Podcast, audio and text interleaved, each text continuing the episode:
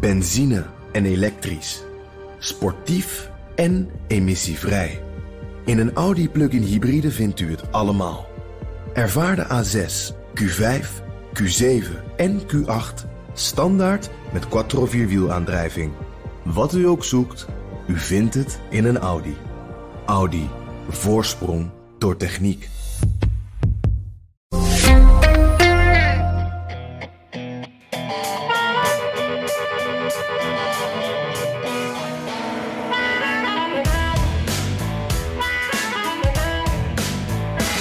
Ik heb goed nieuws en slecht nieuws. En wat goed en wat slecht is, hangt af van of je voor Trump of voor Biden bent.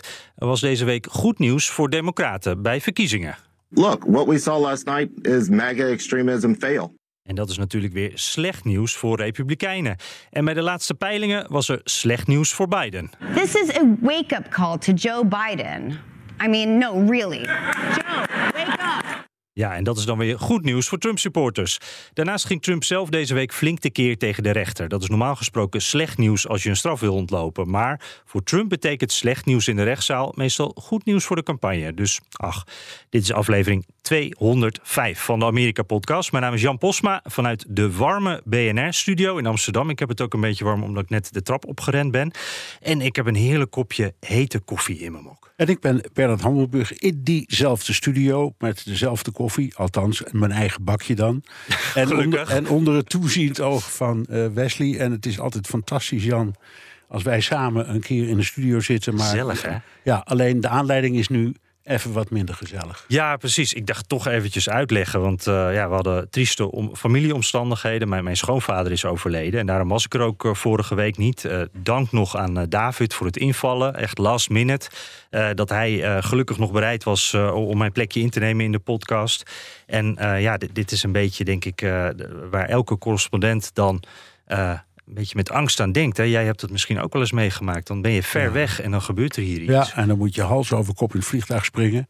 Ja. Meestal betaal je helemaal het schompers aan het ticket. Want ja, klopt. Dat is dan ongeveer. Dat is de hoofdprijs. Ja, we hadden deze keer geluk op dat punt dan in ieder geval. Dus dat was fijn. Ja, en je hebt in Amerika, hebben we het over gehad, iets dat heet bereavement fare. Dus als je in de rouw bent of een probleem hebt, dan zijn sommige luchtvaartmaatschappijen bereid om een korting te geven. Dat vind ik wel heel chic. En ik moet ook wel zeggen, in de praktijk bleek nu, we moesten supersnel. Dus we hebben echt meteen geboekt. En daarna heb ik nog even naar die bereavement fare gekeken. En toen waarschuwden ze ook, soms kan je normale ticket goedkoper zijn dan de bereavement fare. Okay. En allemaal ingewikkeld. Dus wij waren in ieder geval heel blij dat we hier heel snel waren. En wat ik toch even wil noemen, mijn schoonvader Anton was een heel groot Elvis-fan. Dus we hebben bij de uitvaart The Wonder of You gedraaid. En dat is Elvis op zijn grootst. Hè, in zo'n glitterpak met een symfonieorkest. En een heel mooi liefdesliedje. En dat is zo'n liedje wat nu voor mij dus een hele andere betekenis heeft. En ook wel bijzonder Country Roads Take Me Home van John Denver. Ken je wel, hè? Tuurlijk. Dat was ook een van zijn favoriete liedjes. En dat voelt nu ook ineens heel anders. Dus een tip voor Spotify om die nummers in ieder geval eens eventjes op te zetten. En gecondoleerd. En niettemin fijn dat je hier in de studio zit.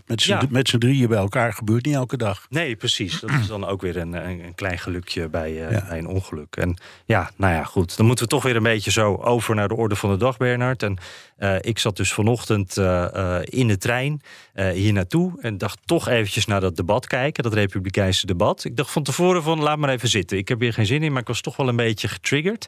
Heb jij nog een beetje fragmentjes gezien? Of zeker. Ik ben ook even gaan kijken, omdat het verhaal is, je zag nu wat meer de tegenstellingen tussen de kandidaten, maar Trump was er niet bij.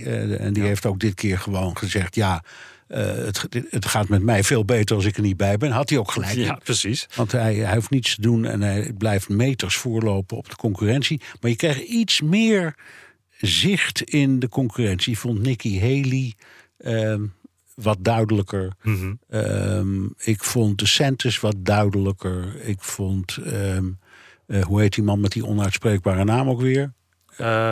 Even te denken, er zijn er een paar van. Ja, nee. Ja, maar die Ramaswamy. Ja, Ramaswamy. Ja, precies. Ja. Ja, die viel een beetje door de mand, vond ik. Ja, want dat was een moment, daarvan zag ik meteen dat heel veel herhaald werd, ook al in Amerika. Dat hij dacht even een hele goede one-liner richting Nikki Haley te hebben. Hij zei van, jij bent een soort Dick Cheney on 3-inch heels. Ja. Dus op hoge hakken. Nou, dat werd hem niet in dank afgenomen. Nee, maar het was wel weer interessant. Twee...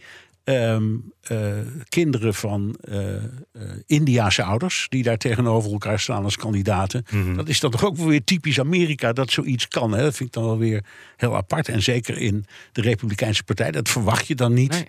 Dus ik vond ze allemaal eigenlijk wat... ook Chris Christie, die natuurlijk de grote mop... dat is de moppersmurf van het geheel. Die komt er ook altijd prima uit. En Trump die zat met zijn armen over elkaar af. Nee, die deed een rally. Ondertussen een rally. Wat heel verstandig is. Die man blijft als, hoe moet ik het zeggen, electoraal regisseur.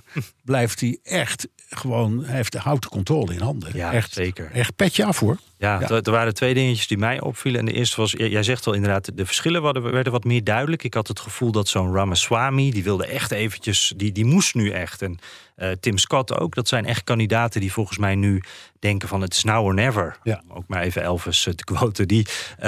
Die moesten nu echt. Dus die kwamen echt uit dat beeldscherm geramd, zeg maar. Maar dat ging niet altijd even goed dus. En wat mij ook opviel, want Trump die hield inderdaad een rally. En daar vertelde hij onder andere hoe een 80-jarige vriend van hem, een miljardair, hoe die nog zo scherp is. En hoe een 80-jarige nog best van alles kan en eigenlijk prima het land kan leiden. En toen dacht ik bij mezelf, wacht eens even, want het gaat altijd over de leeftijd van Biden. Maar het lijkt alsof Trump een soort vooraanval doet, zeg maar. Voor het geval iemand hem op zijn leeftijd gaat. Ja, want hij is 77 inmiddels. Ja, zoiets. Dus dan zit hij ook tegen de 80 als hij president zou worden. Dus heel goed, ook weer een slag vooruit. Ja, precies. Ja, interessant. Het blijft een fenomenale campagnevoerder. En, ja.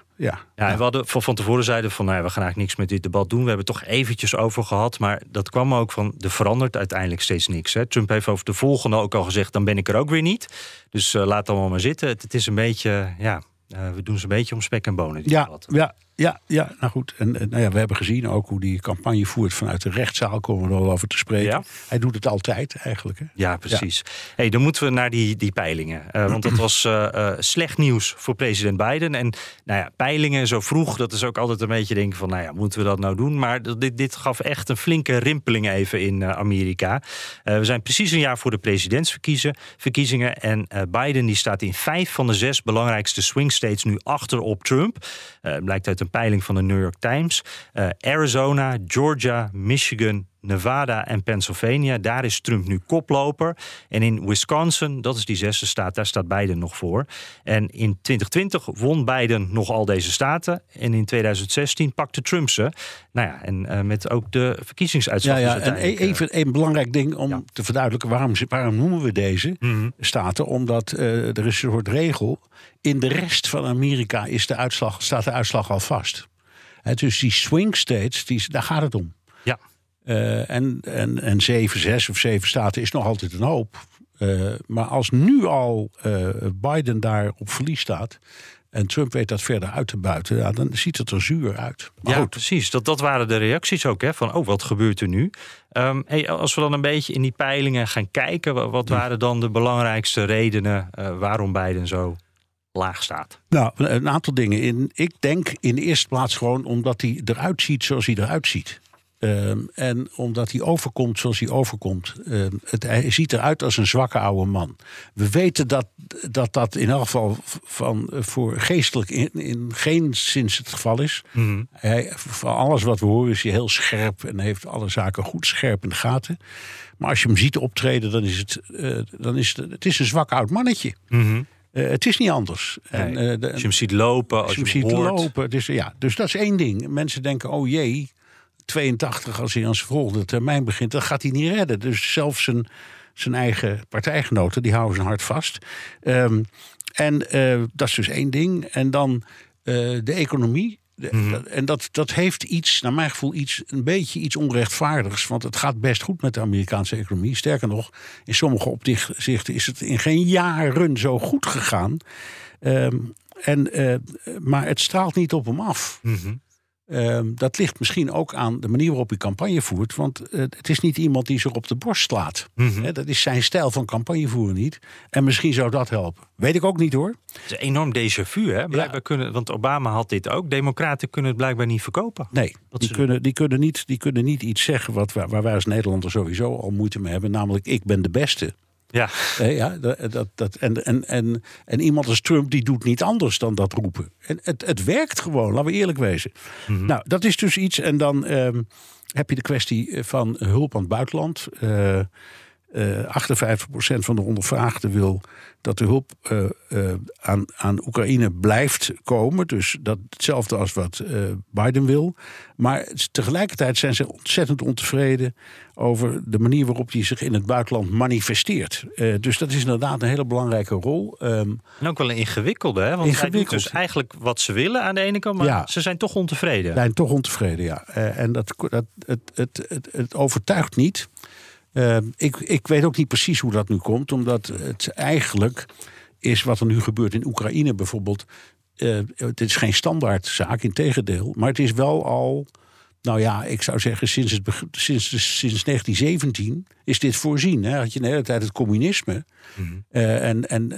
In die dagen zijn we al gewend geraakt aan het idee dat de Sovjet-Unie of Rusland later ooit een aanval zou kunnen doen op Europa.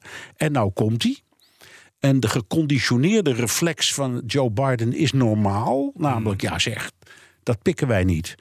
En dan zeggen er een heleboel Trumpisten, Trump voorop, en volgelingen van hem, je kan ons wat hebben wij ermee te maken? Er ontstaat een hele discussie. En dat pakt hij niet hard genoeg aan. Op dat moment moet je met je vuist op tafel slaan, denk ik. Als je vindt wat je vindt en zeggen, jongens, jullie kunnen me allemaal wat. Dit gaat gewoon gebeuren, linksom of rechtsom. Valt met mij ook niet over te marchanderen. Dus eigenlijk zeg je, zoals met de economie, hij het beter moet verkopen, beter moet uitleggen. Ook Oekraïne-oorlog, beter uitleggen. Ook Oekraïne-oorlog. Je kan best beter uitleggen wat dan dat Amerikaanse belang is. Want er is wel degelijk een Amerikaans belang.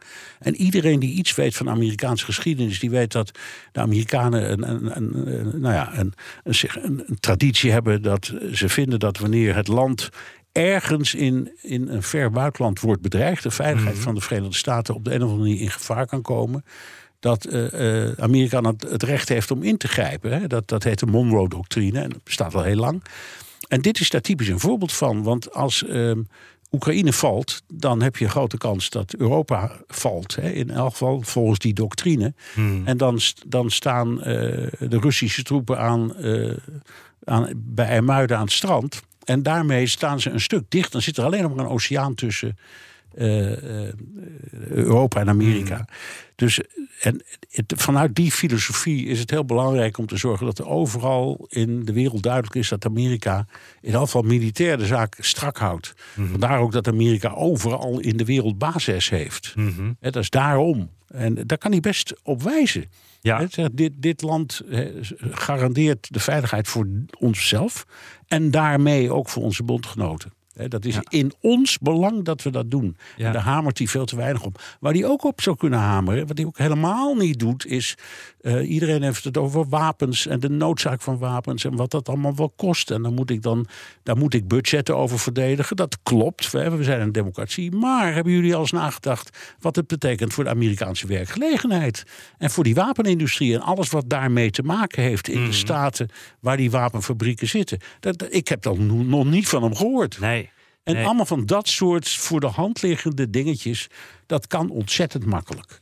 En dat doet hij niet. Want bijvoorbeeld in Lima, Ohio, daar worden tanks gemaakt. Ja. Nou, die hele economie draait daar op die tanks. En ik hoor Biden inderdaad af en toe wel eens zeggen, maar dit is niet, hij zou dat beter. Het beklijft niet blijkbaar. Nee. En het is dat saamhorigheidsgevoel, hij krijgt dat niet voor elkaar om dat aan te spreken. Nou is het natuurlijk ook zo dat de Democratische Partij per definitie veel lastiger is. Hè, want de Republikeinen zijn traditioneel, om het zo maar te zeggen, de gemiddelde witte Amerikaan. En de Democraten is de rest. Ja. Alle minderheden, dus de moslims en de joden en de zwarten en de Latino's en ga zo maar door. Dat bij elkaar, dat zootje bij elkaar, dat vormt het hart van de Democratische Partij. Ja. Dus het is ook moeilijker om die groepen aan te spreken. Dat begrijp ik ook best. Maar hij doet het helemaal niet. Nee. Hij doet het niet zoals iemand zoals Kennedy dat kon. Zoals Clinton dat op een briljante manier kon. Dat lukt hem niet. Obama kon het ook op een geweldige manier. En hij mist... dat is niet zijn leeftijd. Het is een soort genetisch tekortkoming. Zal ik maar zeggen. Maar zou je ook kunnen zeggen dat de tekortkoming misschien niet bij hem ligt, maar in het land zit op dit moment. Dat kan. De tijden zijn veranderd. Het is een beetje vechten tegen de bierkaai. Maar goed, toch. Ja, want jij noemt het nu inderdaad. Want je ziet ook in die peiling, dat is ook iets waar democraten, of tenminste de mensen van zijn team zich ongerust over zullen maken. Dat zijn steun bijvoorbeeld bij jonge Amerikanen, bij zwarte Amerikanen en ook bij Latino-stemmers afneemt. Ja. En dat is natuurlijk die soort van coalitie die hij nodig heeft. Kern. Als je rekent, 12% van Amerika is zwart en 17% van Amerika is Latino. Dat is een derde van de bevolking bij elkaar. Dus het is een heel groot verkiezingsblok. Nou is het wilde traditie dat die in het algemeen niet zo snel naar de stembus gaan. Wat minder dan anderen. Maar als ze het wel doen, dat is gewoon een beslissende factor. Mm-hmm. En als die groepen bijvoorbeeld overlopen naar de Republikeinen. Dat moet ik nog zien hoor trouwens. Ja. Het kan ook zijn dat ze gewoon niet gaan stemmen. Maar als ze overlopen, dan is dat een doodklap voor Biden. En het is een beetje een raadsel waarom hij die groepen verliest. Want, eerlijk is eerlijk, als je door zijn hele persoonlijke geschiedenis kijkt, politiek, hij heeft altijd in kwestie als rassenzaken of discriminatie of ga zo maar door, altijd aan de goede kant gestaan. Er is geen twijfel over. Wat dat betreft, er kleeft geen enkel vuiltje aan hem. En toch lopen ze bij hem weg. Ja, er zijn geloof ik wel, maar die man die zit zo lang in de Senaat heeft hij gezeten, dat er wel eens wat, hij heeft dus samengewerkt met die Strom Thurmond heet hij volgens mij, met wel wat... Strom Thurmond, ja, maar goed. Oude types. Jawel, dat was de oudste ooit. Hè. Die was over de 100 toen hij in het harnas stierf. En je had ook Robert Byrd, was ook zo één. Oh ja. Ja, die was ook voorzitter geweest van de Senaat. En er waren hele interessante mannen, want die kwamen uit de traditionele racistische witte democratische partij. Dixiecrats hebben we. Dixiecrats, dus die waren pro-Ku Klux Klan in hun jeugd. En die waren helemaal fout, zou je kunnen zeggen. En allebei zijn die in de loop van hun carrière bijgedraaid. Dus echt, vooral Robert Byrd was op zijn oude dag een van de meest linkse politici in Washington. Heel opmerkelijk, hè? Ja. En Strom Thurmond had ook zoiets. Die werd op zijn oude dag een soort van, voor zover we hem nog konden begrijpen, want dat was niet al. Hij brabbelde een beetje, maar hij was toch wel een toonbeeld van, hoe moet ik het zeggen, van flexibiliteit. Okay, ja, mooi. Ja. En jij noemde al eventjes van, misschien gaan mensen ook wel niet stemmen, hè, als je een beetje afhaakt bij de kandidaten. En dat was ook een van de dingen die naar boven kwam bij deze peiling. Veel Amerikanen, de meeste Amerikanen zijn zeg maar uitgetuned, zijn ontevreden, zijn wat gefrustreerd en staan eigenlijk alleen maar dan achter Trump of Biden omdat ze geen andere keuze hebben. Want je bent als democraat of republikein, je moet toch wat. Dat deed mij heel erg aan 2016 denken. Toen mensen ook een beetje dachten van, wat moeten we nou? Beide kandidaten kunnen er niks mee. En dan kreeg ik vandaag zo'n Facebook herinnering. Dan krijg je een oude foto nog een keer terug van, dit gebeurde 7 jaar geleden. En toen zag ik dat ik de voorpagina, ik geloof van de New York Post had geplaatst. Toen waren de verkiezingen, 2016.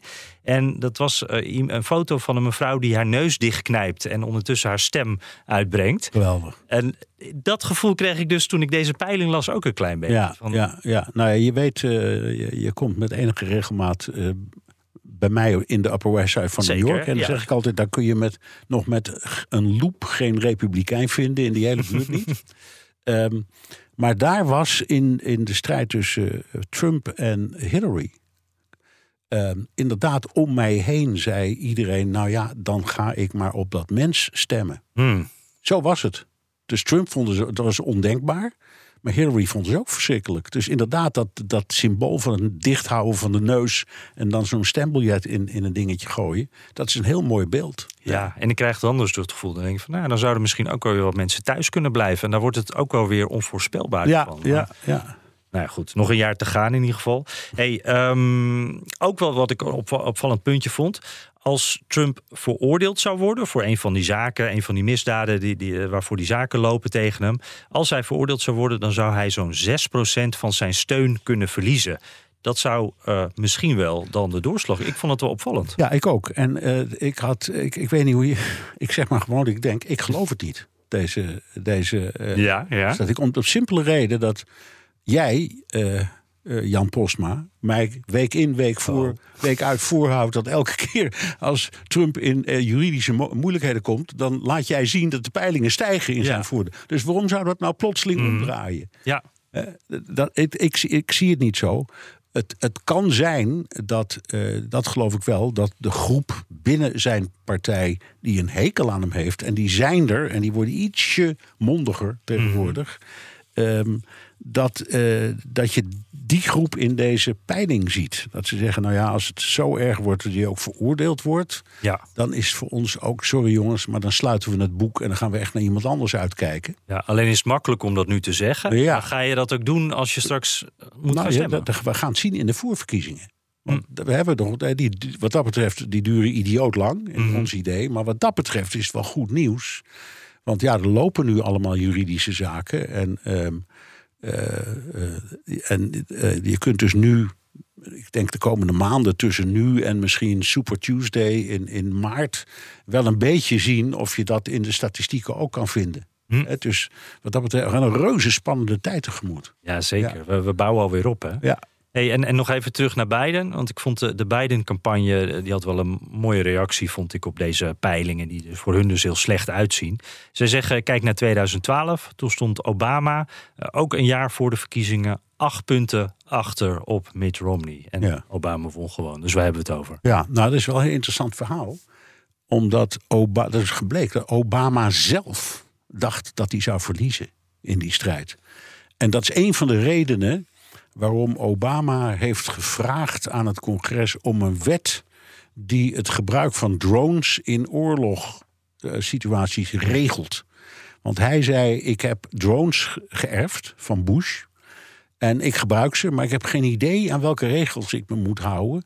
En ik wil dat mijn opvolger niet aandoen. Dat hij in diezelfde shit terechtkomt als ik. Mm-hmm. Daar zijn een heleboel journalisten toen ingedoken. En uiteindelijk bleek dat dat een periode is waarin hij zelf dacht, ik ga het niet redden. Mm. En toen kreeg je orkaan Sandy, weet je nog wel? De perfect storm. De perfect storm, vlak voor de verkiezingen. Toen hij zich echt geweldig heeft, presidentieel heeft gedragen. En geholpen is door Chris Christie, die toen gouverneur was van New Jersey. Ik denk dat hem... dat setje heeft gegeven. Ja, denk ik ook. Ik weet nog dat ik in het appartement in New York op de 18e verdieping zat en naar buiten keek en die storm zag. En je weet, heel Manhattan liep onder, maar vanaf de 49e straat naar het zuiden. En ik zit boven de 49e straat, dus hoe gek, er was bijna niks aan de hand. Bij jou brandde het licht nog? Bij ons brandde het licht nog. En je kon ook die 18 verdiepingen gewoon nog met de lift doen. In het zuiden was het donker en gruwelijk. Ja. Het was echt een hele grote gebeurtenis. En dat moment, die paar dagen, die hebben Obama over de streep getrokken. En maar toen het gebeurde, zeiden we dat al. Want je weet misschien dat Chris Christie op een bepaald moment van een journalist de vraag kreeg of het rondlopen van Obama met hem samen, of dat niet in een verkiezingstijd een fout signaal was. En toen werd Christie woedend. En die zei, mijn halve staat staat onder water, New Jersey. De president is zo goed om de tijd te nemen om mij te helpen bij het zoeken naar oplossingen. En dan gaan jullie er politiek van maken. Rot op. Dat riep hij toen zelf. Ja, ja. Ja. In Christie-stijl. Shut up. Ja, zei hij toen tegen die journalisten. Dit is geen politiek. Dit is een ramp. En dat zinnetje, volgens mij, heeft Obama zijn overwinning geholpen. Dat is heel goed kunnen. Ja. En ook een slimme campagne toch? Ja. Want ik weet nog echt dat hij tegen Mitt Romney, dat Obama hem helemaal had gedefinieerd, zeg maar. Er was al helemaal een beeld ontstaan over Mitt Romney, voordat Mitt Romney ook maar aan campagne toekwam. Ja. Hielp ook mee. Maar goed. Ook nog een dingetje. Dat is toch ook, je hebt het over Mitt Romney. En ik herinner me ook dat hij in een van de debatten met Obama Zij... Binders... Nee, pas op. Oh, ja. Wij onderschatten... Oh, Rusland. Ja, want de strijd met Rusland is nog niet achter de rug. Ja. Toen werd hij door de hele wereld uitgejouwd. Ja. Van onder welke steen die nou vandaan kwam. Want we hadden toch vrede met Rusland. Ja. En nu denken wij, hij had gewoon een vooruitziende blik. Ik behoorde ook bij de uitjouwers, zeg ik er eerlijk bij. Wat krijgen we nou, zeg je? Ja, precies. Ja. Ja, toch een vooruitziende blik gehad. Ja. Er waren deze week, dinsdag... We nemen dit op donderdag op, zoals altijd. Maar er waren op dinsdag waren er verkiezingen. En dat heet dan off-year elections. Omdat normaal heb je dat in evenjaren. En nu zat er dan een oneven jaar, heb je ook verkiezingen. Kentucky, Virginia, Ohio... Allemaal goed nieuws voor de Democraten en slecht nieuws voor de Republikeinen. Donald Trump has led us to losers up and down the ticket for the House, for the Senate, and in governorships.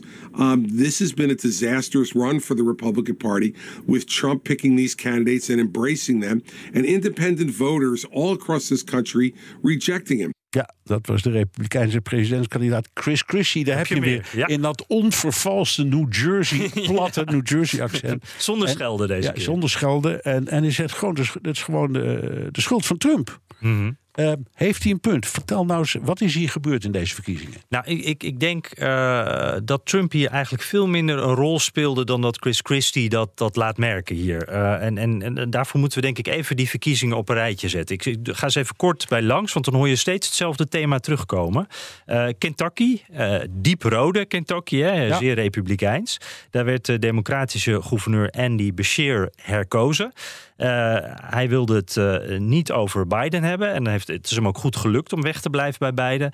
Veel lokale onderwerpen gekozen. En hij wil bijvoorbeeld uitzonderingen op de zeer strenge abortusregels in Kentucky. Virginia dan. Democraten die pakten het lokale huis van afgevaardigden terug, de State House. Ze hadden de State Senate al, houden die ook. En dat klinkt wat als lokaal geneuzel, maar dat is heel belangrijk. Want de Republikeinse gouverneur Andrew Youngkin, die ooit zelf nog president wil gaan worden... en waarvan ook gezegd werd van nou, dat zou wel eens een kandidaat voor de toekomst kunnen zijn... die heeft nu dus een serieuze democratische oppositie daar... En dat betekent dat er nu geen nieuwe abortusrestricties kunnen worden gedaan in Virginia. En daar werd heel hard campagne opgevoerd door de Democraten. Dus de kiezers waardeerden dat. Ohio, het recht op abortus werd hier opgenomen in de grondwet van de staat. In een soort van referendum. 7e staat waarin dit gebeurt. En ja, ik noem hem ook nog maar even. In Pennsylvania, daar is een democraat in het lokale Hoge Rechtshof gekozen. Na een campagne over abortus. Ja, dus je hoort één woord steeds terugkomen. Je hoort steeds één woord terugkomen, abortus. En het is dus duidelijk dat de democraten op het goede spoor zitten... door zich te verzetten tegen die roemruchte uitspraak van het Hoge Rechtshof... die het verbod op abortus of toestaan aan de staten overliet... en het federale systeem heeft opgeheven. Slim gekozen en het werkt. Wat betekent dit voor... de verkiezingen, Jan? Nou, ik denk dat je hier dus ziet dat het nog steeds een belangrijk thema is. Het was de afgelopen verkiezingen al belangrijk, maar blijft dat dus? En dat mensen hiervoor blijkbaar ook naar de stembus gaan. En dat ook in republikeinse gebieden er toch gedacht wordt van... wacht even, wij willen ook nuances in die abortuswetgeving. En wij willen niet, zeg maar, all the way gaan... zoals sommige heel conservatieve republikeinen dat zeggen. En zoals Trump ook wel eens heel stoer dingen roept daarover. Dus ik denk dat iets aangeeft van waar de gemiddelde Amerikaan... ja, die bestaat niet, maar waar die nu op dit moment staat... namelijk echt wel wat genuanceerder richting abortus... en dat ook wel republikeinen dat er veel meer gematigde republikeinen zijn... op dit onderwerp dan wij, dan Trump bijvoorbeeld heeft gedacht. Ja, Trump zelf volgens mij is ook redelijk gematigd. Hè, over dat hij is niet zo heel fanatiek op dit punt en tamelijk flexibel. Hij is daar wel weer slim in, inderdaad. Ja. Hij weet goed wat daar gevoeld wordt. Ja. En wat ik ook wel interessant vind, want dit is nou niet meteen dat je denkt van... dit is een blauwdruk voor wat er dan straks gaat gebeuren. Want Trump en Biden stonden natuurlijk allebei niet op het stembiljet. Dus het kan toch wel weer heel anders uitpakken voor volgend jaar. Dat is waar. Maar even gezegd. Dat is waar. Maar goed... Had Christie een punt? Toen die zei, al die verliezen die liggen gewoon aan Trump. Nou, ik denk dat het wel ietsje genuanceerder ligt. Maar ik denk wel dat wat hij zegt van deze kandidaten, dat zijn vaak wel Trump-kandidaten. Hè? Kandidaten die door de voorverkiezingen zijn gekomen dankzij Trump. En die dus vaker wel wat extremer zijn op het gebied van abortus. Dus ik heb wel het idee dat hij daar een punt heeft. Maar hij doet nu net alsof dit allemaal om Trump draaide. En hij maakt het ook wat breder. Hè? Hij zegt van eigenlijk de laatste... drie verkiezingen hebben we allemaal verloren door Trump. Ja. Ik weet niet of je deze zo op Trump kan plakken. Nee, maar goed, Christie plakt alles op Trump. Ja, precies, dat is zijn tactiek. Ja, hè? Is zijn handelsmerk. Ja. Ja. Hey, zullen we nog eens even naar Trump zelf dan toe ook? Want die moest getuigen in die civiele zaak tegen hem in New York. Dat draait om fraude. Hè? En het is een beetje ingewikkeld, want de rechter heeft daar eigenlijk al vastgesteld dat hij schuldig is. En dan gaat het om het tactisch overdrijven van de waarde van zijn vastgoed. En zijn bedrijf heeft dat ook gedaan. En nu moet dan nog bepaald worden hoe hoog de boete wordt en of hij en zijn familie ook in de toekomst nog zaken mogen doen in New York. Nou, Trump's day in court ging zoals je dat zou verwachten. Donald Trump made a "my lips are sealed" gesture outside his civil fraud trial today, but he was anything but tight-lipped on the stand. Extraordinary tension inside that courtroom with Donald Trump really pushing and pushing and pushing the judge. Trump sure looked ready for a fight as he glared at the camera. He clashed with Judge Arthur Engeron from the moment he took the stand, giving long speeches instead of yes and no answers. This is a very, very unfair trial. Very, Trump complained. Control your client, the judge told Trump's attorneys. If you can't, I will. Jammer dat er geen camera's bij zijn, nee. Als je dit zo hoort. Ja, dat was echt een grandioze vertoning. Mm-hmm. En hij ging echt tekeer tegen die rechter. En die ging ook weer tegen hem tekeer. Ja. Dus het moet een enorme vertoning zijn geweest. Maar ja, goed, iedereen... Alle mensen die buiten stonden te wachten... de journalisten, de politiek, de gewone burger... iedereen had door dat Trump iets briljants deed... namelijk campagne voeren vanuit de rechtszaal. Ja, precies. Hij wordt ergens van beklaagd... En kiest zijn woorden en zijn verdediging zo. Dus dit is gewoon campagne voeren. Ja, en ik denk dus, mijn theorie hierbij is dat hij zelf denkt van... ik heb deze zaak eigenlijk al een beetje verloren. En ik denk dat hem dat nog steeds heel erg pijn doet. Want dat kan hem, ik geloof, wat was het, 250 miljoen kosten? Ja, 250 miljoen dollar. Dat is... We zeggen het even alsof het niks is, maar dat doet hem natuurlijk wel pijn. Maar tegelijkertijd denk ik dat hij inderdaad alleen maar naar buiten de rechtszaal kijkt. En eigenlijk al niet meer zo met het verloop van deze zaak bezig is. En ik had ook het idee dat het team van Trump de rechter een beetje aan het uitdagen was. Dat die dachten van, nou ja, we moeten zorgen dat die rechter gaat schreeuwen. En dan kunnen wij dat lekker vertellen van, kijk, zie je wel, deze rechter is tegen ons. En dat is namelijk wat de advocaat van Trump ook deed. Die stond buiten daar op die trappen en die zei van, die rechter ging tekeer tegen ons. En die is partijdig. Ja, precies. Juist. Ja. Nou. Denk je dat dit ook gevolgen nog kan hebben? Of dat dit een methode kan zijn voor die andere zaken die nog tegen Trump lopen? Of denk je van... Nou, dat hangt er vanaf. Kijk, dit is een civiele zaak, hè? Ja. Officieel. Dus het is de ene partij tegen de andere. In het ergste geval kost het hem geld, maar geen gevangenisstraf. En gaan ze maar door. De andere zaken, dat zijn strafzaken. Daar moet je meer uitkijken. En daar is het ook, wat ik ervan begrijp, is er nu een discussie... of die bijvoorbeeld in de Mar-a-Lago documentenzaak... of in de 6 januari-zaak wel of niet moet getuigen. Dat hoeft een verdachte nooit. En het gebeurt ook bijna nooit. Het is echt een uitzondering. Maar Trump kennende roept hij... Ik wel, ik spring wel in die stoel en ik vertel gewoon wat ik vind en wat ik denk. En dan gaan ze maar door. En er is nu een soort strijd gaande, begrijp ik, tussen hem en zijn advocaten... die er terecht... op wijze dat hij zichzelf dan echt in gevaar brengt. Ja. En ik ben benieuwd hoe dat afloopt. Want bij die zaken die jij nu noemt... zijn de consequenties groter. Veel groter, ja. Tuurlijk. Want als je daar echt een fout maakt... dan leidt dat tot een gevangenisstraf. En als je liegt, dan is het mijn eet met een jury erbij. En ga ze maar door. Dit was zonder jury. Mm-hmm. Ja, ook nog. Ook nog. En dat is allemaal met jury. Dus hij moet ontzettend uitkijken. Dus ik heb geen idee. Ja.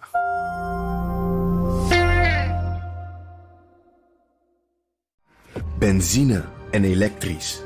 Sportief en emissievrij. In een Audi plug-in hybride vindt u het allemaal.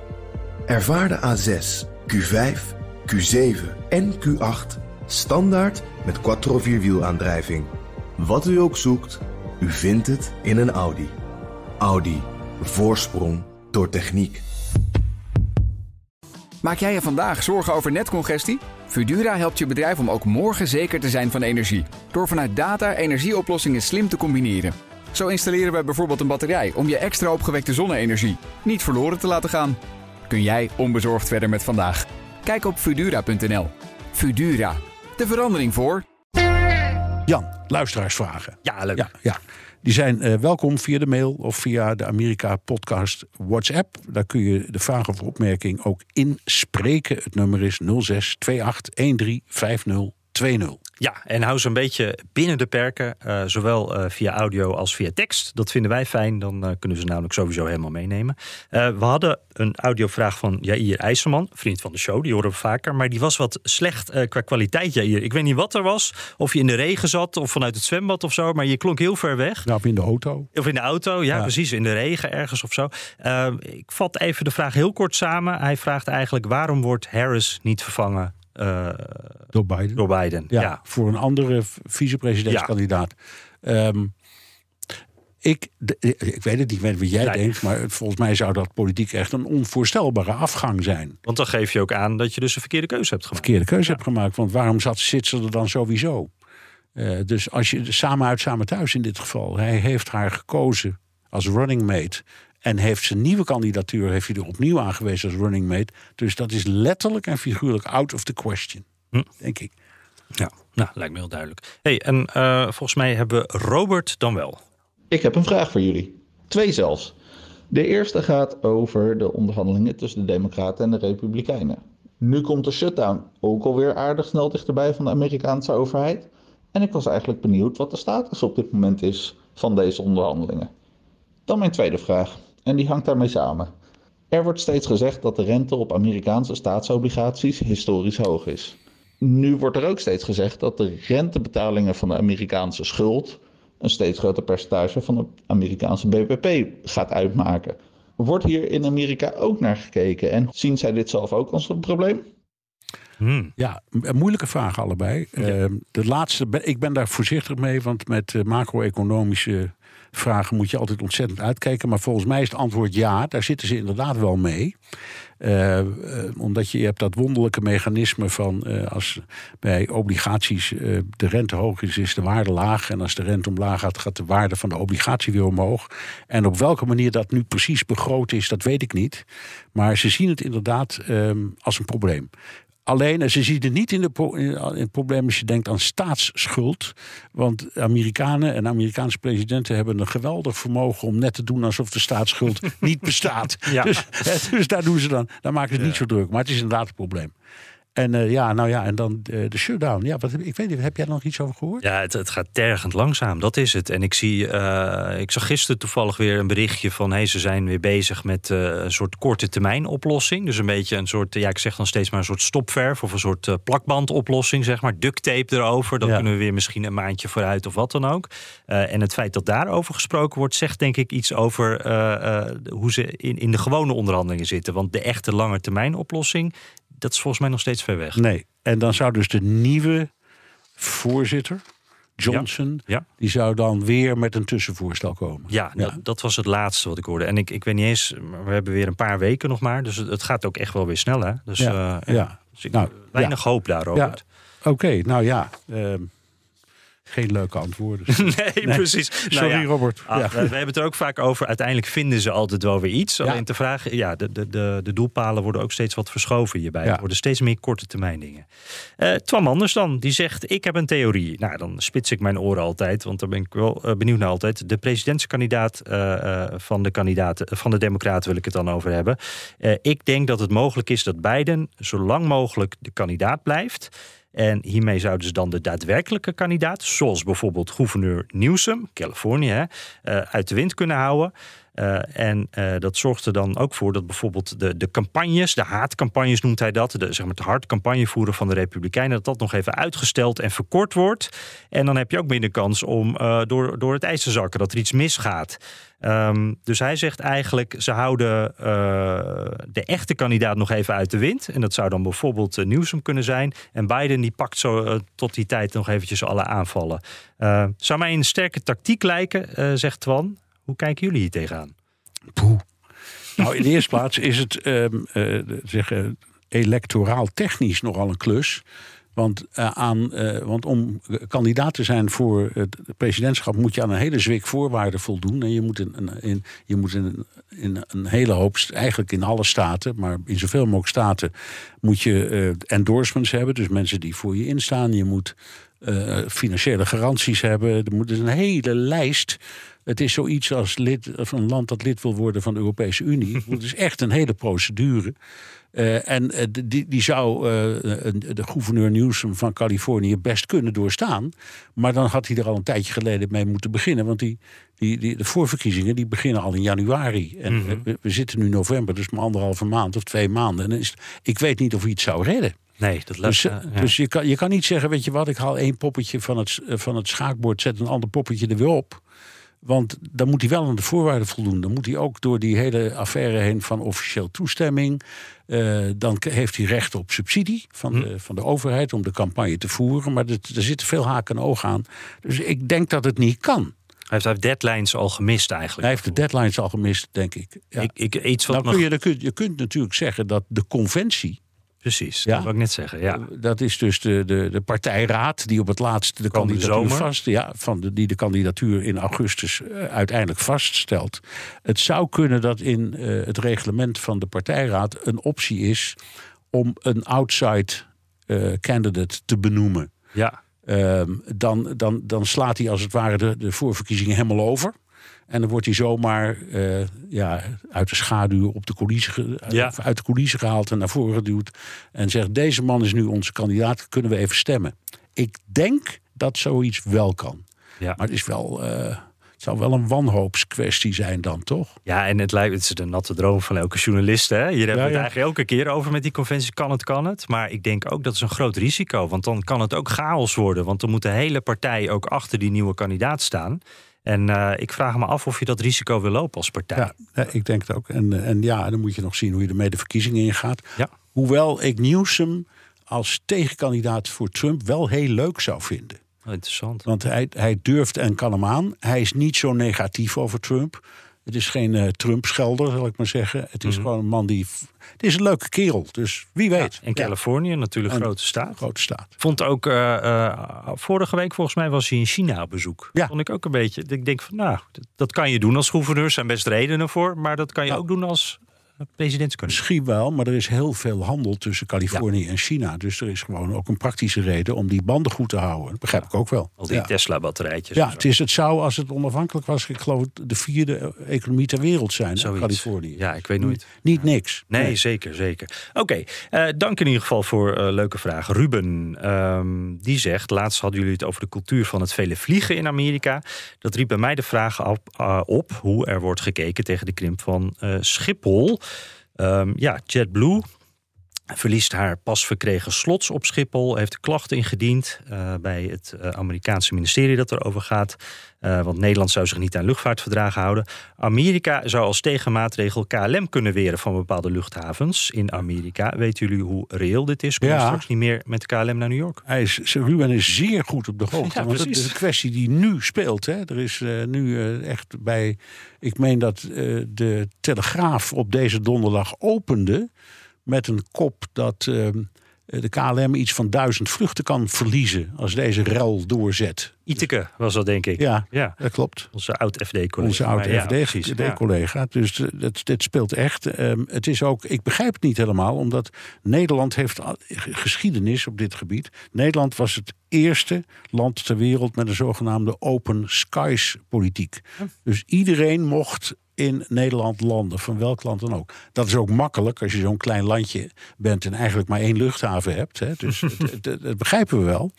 Maar daar is dus duidelijk van afgestapt. En JetBlue is een tijdje geleden met veel succes begonnen met 1 vlucht per dag vanuit JFK Kennedy Airport naar Schiphol. En die worden er inderdaad uitgepest. Dus ik ben heel benieuwd hoe dit afloopt.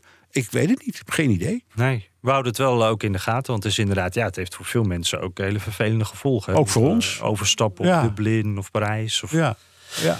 Ja, dus goede vraag, Ruben. En lekker op de actualiteit. Theo die zegt dan, hoe kan het volgens jullie dat veel mensen die van buitenaf, zeg maar vanuit Nederland, de politiek in Amerika volgen, er geen snars van begrijpen dat een grote groep Amerikanen achter Donald Trump blijft staan? We hebben nu al die dingen in de rechtszaal. Hoe kan het dat die Amerikanen er zo anders tegenaan kijken dan wij in Nederland, zeg maar even. Ja, die vraag krijgen we met regelmaat. En het is een terechte vraag. Het is omdat, verklaren kan ik het niet, maar we proberen het te begrijpen en we kijken voortdurend naar Donald Trump en proberen ons voor te stellen wat nu zo aantrekkelijk is. En hij heeft een aantal dingen die veel mensen aanspreken.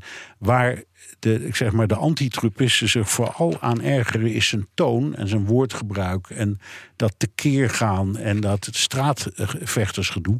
Maar er zijn ook een heleboel mensen die vinden dat leuk omdat ze zichzelf herkennen. Mm-hmm. Die zeggen, ja, hij roept dezelfde dingen die ik ook wil roepen. Mm-hmm. Of als ik in de kroeg sta, ook roep. En dat doet hij gewoon. Dus het is een wat dat betreft een fenomeen, deze man. En entertainmentwaarde is toch ook belangrijk. Ook, hè? Want dat hoor je nu ook bij die andere kandidaten. Dat mensen zeggen, ja, ze zijn zo saai. DeSantis, ik kan niet om hem lachen. Trump wel. Ja, het is allemaal een feit. En hij zet alles altijd op scherp. En hij heeft een heleboel rare eigenschappen. En hij heeft natuurlijk ook hele gevaarlijke eigenschappen. Want dat hele gedoe rondom... wat toch wordt genoemd een poging tot staatsgreep. Of die daar nou schuldig aan is of niet, maar hij heeft er wel een rol in gespeeld. Dat staat voor mij wel vast. Ja, dat is allemaal naar, maar het is een fenomeen. Het is ook het is bijna een geloof. Ja. Donald Trump is een soort geloof geworden. Ja, ja. Het wordt wel eens gekscherend een cult genoemd, maar daar lijkt het soms wel wat op. Ja. Het maakt niet uit wat hij zegt, wat hij doet. Goed. Jeroen Heslenveld dan. Die zegt, tijdens de Gilded Age stonden er prachtige stadsvilla's op Fifth Avenue. New York hebben we het dan dus over. Mm-hmm. Van de grote rijke families, de Vanderbilts bijvoorbeeld. Wat is er gebeurd met deze prachtige gebouwen? Heel simpel, die staan er gewoon nog. Nou, niet allemaal volgens mij. Nou, nee, niet allemaal. Maar er zijn nog steeds heel veel heel mooie stadspaleisjes aan Fifth Avenue. In sommige daarvan wonen ook nog steeds heel rijke mensen, zou ik maar zeggen. Oh, dus ik dacht dat het allemaal musea waren geworden. Nee, een deel daarvan. Sommige zijn musea geworden en sommige zijn commercieel. Gewoon bedrijven. Maar als je vooral het gedeelte langs Fifth Avenue, langs Central Park... als je daar wandelt, daar wonen uitsluitend privépersonen. Ik ben er een paar keer bij zo iemand thuis geweest. Oh. Je gelooft je ogen niet. Want dat zijn allemaal huizen met, 14 slaapkamers en 7 badkamers. Midden in New York. Midden New York, meestal 2 verdiepingen, soms 3. Midden New York, ja. En dus er zal ongetwijfeld wat zijn afgebroken. Maar ik kijk er vaak naar. Ook omdat we natuurlijk, zoals jij terecht zegt, de musea zijn ook allemaal in die buurt.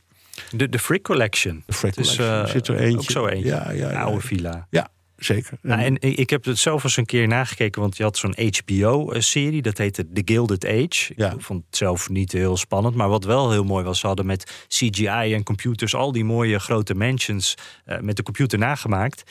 En toen dacht ik wel even van, het is jammer wat er niet meer staat. Bijvoorbeeld de Vanderbilts. Er zijn nog verschillende paleizen in Amerika, maar die in New York... Die is met de grond gelijk. Ja, die is met de grond gelijk. Dat klopt, dat is jammer. Ja. Maar het staat echt prachtig uit. Ja. Jongen. Ja, nou. Hey, leuke vraag. Zullen we hem daarmee afronden, Bernard? Ja. Terugluisteren kan via de BNR-site, Apple Podcast of Spotify. Heb je vragen, opmerkingen, kritiek of complimenten... dan kan dat ook met een tweet naar @JanPosmaUSA of @BNR De Wereld... of heel ouderwets met een mailtje naar dewereld@bnr.nl. En je kunt je vragen ook inspreken of intikken op de Amerika-podcast WhatsApp 06-2813-5020. Ja, en zet zoals altijd ook even je naam en adres erbij. Dan krijg je misschien wel die fantastische Amerika-podcast mok. Wij kijken nu, als wij dit opnemen, een beetje uit zo over het Prins Bernhardplein... waar de auto's heel langzaam in de regen voorbij gaan. Ik heb een heel Hollands gevoel op dit moment. Het is al donker buiten. Ja. Maar toch, volgende week zit ik denk ik weer in Washington. Dus ik wens je een goede reis en sterkte met de familie. Ja, dankjewel.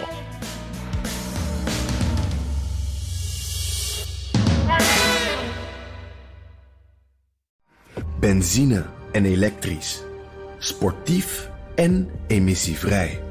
In een Audi plug-in hybride vindt u het allemaal. Ervaar de A6, Q5, Q7 en Q8 standaard met quattro-vierwielaandrijving.